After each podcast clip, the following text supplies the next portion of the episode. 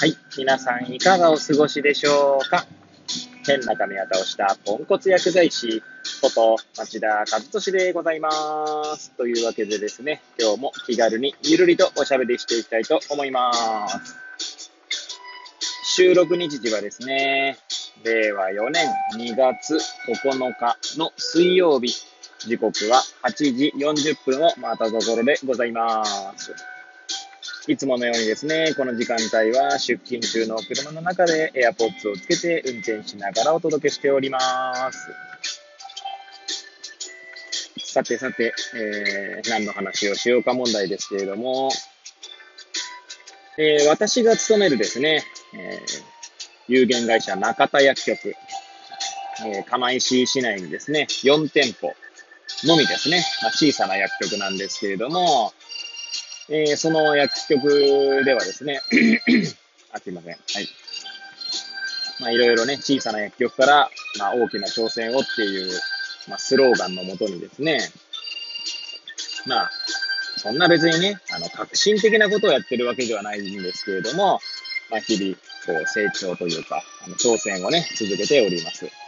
えーその中でもですね、SDGs 事業というところで、えーまあ、大したことはしてないんですけれども、地域のですね、学校の、え体操着ですね。はい。まあ、ジャージというんでしょうか。中学校とかのね、小学校とかのそういった体操着のリユースプロジェクトみたいなのをやっているんですね。はい。で、まあ、そちらもやっているんですが、まあ、それに関してですね、えーここ最近また新しい進展があって、まあ、その進展したことについてですね、えーちょっと語ってみようかなと思います。はい。えーもしよければ最後までお聞きいただければ幸いでございます。はい。で、まあ、そのリユースプロジェクトもですね、まあ、徐々に、その地域で、なんだろうな、こう、知名度というか、を獲得しつつありまして、で、まあ、実際にですね、うちの薬局で働くですね、そのお子さんがいる主婦層の方々からはですね、結構やっぱりその体操着とかをですね、こう買い直すかどうかみたいなので迷うことがあるって話をよく聞いております。はい。まあ、子供はね、成長しますので、えー例えばですね、中学校3年生になったばかりでですね、まあ、急に成長したとしてですね、残り1年弱の間、この体操着どうする問題みたいなのがあるわけですよね。はい。で、そういう時にですね、新しいのを買うと、それはそれでまたお金がかかるわけですね。はい。なので、まあ、そういう時にですね、リユースがあると、まあいいよねって話は聞いておりますね。はい。で、まあ、今回ですね、新しい進展があったという意味で言うと、まあ、事業そのものにってわけではないんですが、ここの度ですね、まあ、私が別に特にあの、何も関与してないんですけど、まあ、この度うちの薬局ではですね、まあ、インターン生を、まあ、募集しておりまして、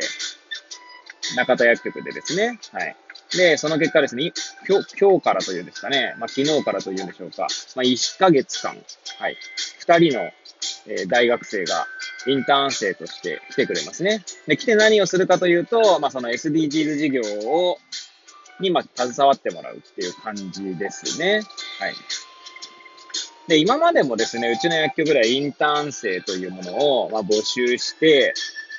るんですね。はい。で、それはですね、薬科大学の学生ですね。はい。つまり薬剤師の卵の方々に、まあ、インターン募集を呼びかけ、まあ、その場合は1日のプログラムですけれども、あ、1日、2日か、2日間のプログラムですけれども、えー今までもインターン授業はやっておりました。はい。で、今回はですね、その1ヶ月間のインターンっていうのはちょっと変わってまして、薬科大学生ではない、えー方々ですね。まあ、大学生の、まあ、知恵というかですね、まあ力を借りようというところなんだと思います。はい。で、えー、あの、竹中平蔵さんがやってるパソナっていうね、会社が、確か人材派遣会社だったと思うんですけれども、パソナさんがですね、に協力をいただいて、そのインターン生をですね、こう、まあ、募集してもらったりとか、ピックアップしてもらって、で、この度二人ですね。はい。学生さんが来ることになりました。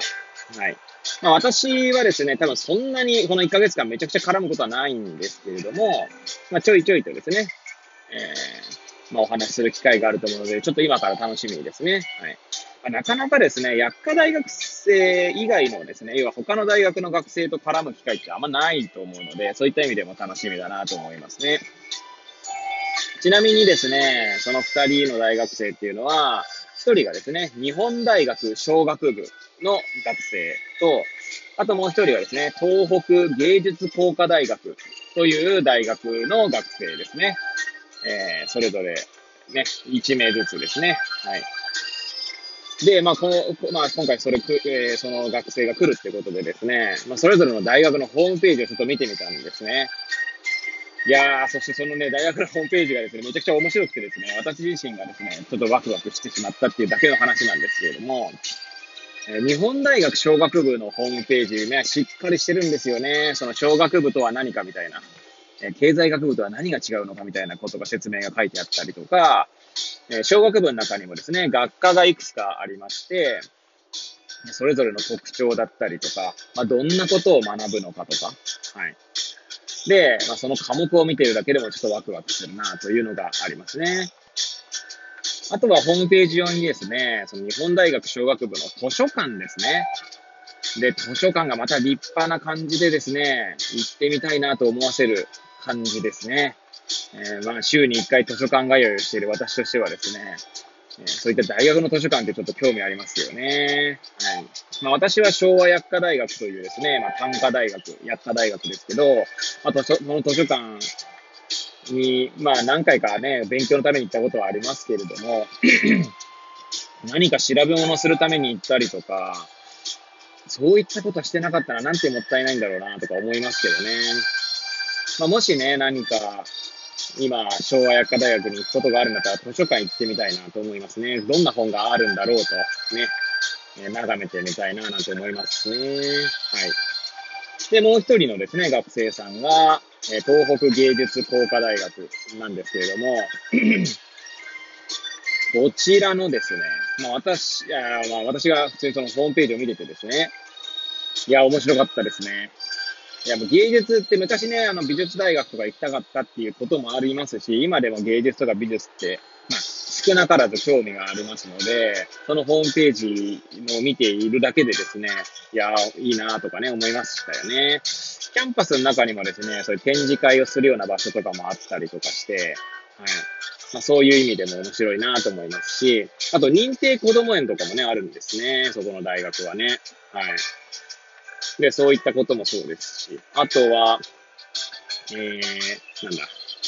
何を落としたんだっけか。あ、えー、その、が大学の、まあ、シンボルというか、なんていうんですかね、交渉とでも言うんですかね。はい。そのデザインの話がですね、どういったデザインでこの大、あの、このデザインになってたのかっていうのがですね、解説されてる。それまたも面白いんですね。まあ、もしよかったら皆さんね、ホームページ見ていただければと思いますけれども、はい。あともう一点何と言っても忘れちゃいけないのが、この大学ですけれども、まあ、以前ですね、あの山崎亮さんというコミュニティデザイナーの方が、まあ、教授をやってらっしゃったんですね。はい。で、私もですね、まあ、全然大したことはないですけど、まあ、以前ですね、今そんなに、まあ、今家庭重視になってしまって、あんまりこう、地域の活動をしているわけではないんですが、まあ、釜石地域のためにという形でですね、まあ、いろんな活動をしていましたので、そういったことを考えるとですね、あそういったことを考えて、そういったことをしてきた身としては、山崎亮さんの名前はですね、まあ、なんていうんですかね、欠かせないというか、コミュニティデザインを語る上で山崎亮さんは欠かせない存在ですので、はい。まあ、そういった意味でも、まあ、今はね、残念ながらね、そこにはいないらしいんですけれども、今は関西学院大学かなの教授か、建築学部の教授かなんかをやっているようですが、えー、そういった意味でもですね、えー、ホームページを楽しく見させていただきました。はい。で、まあね、えー、今後また、なんか絡む機会があったら、ここでもね、喋っていきたいな、なんて思います。はい。というわけでですね、ぐだぐだ語ってまいりましたが、最後までお聴きいただき、誠にありがとうございます。これを聞いていただいた皆さんが、より良い一日を過ごせますようにとお祈りさせていただいて、今日の放送を終了したいと思います。それではまた明日皆さんお会いいたしましょう。さようなら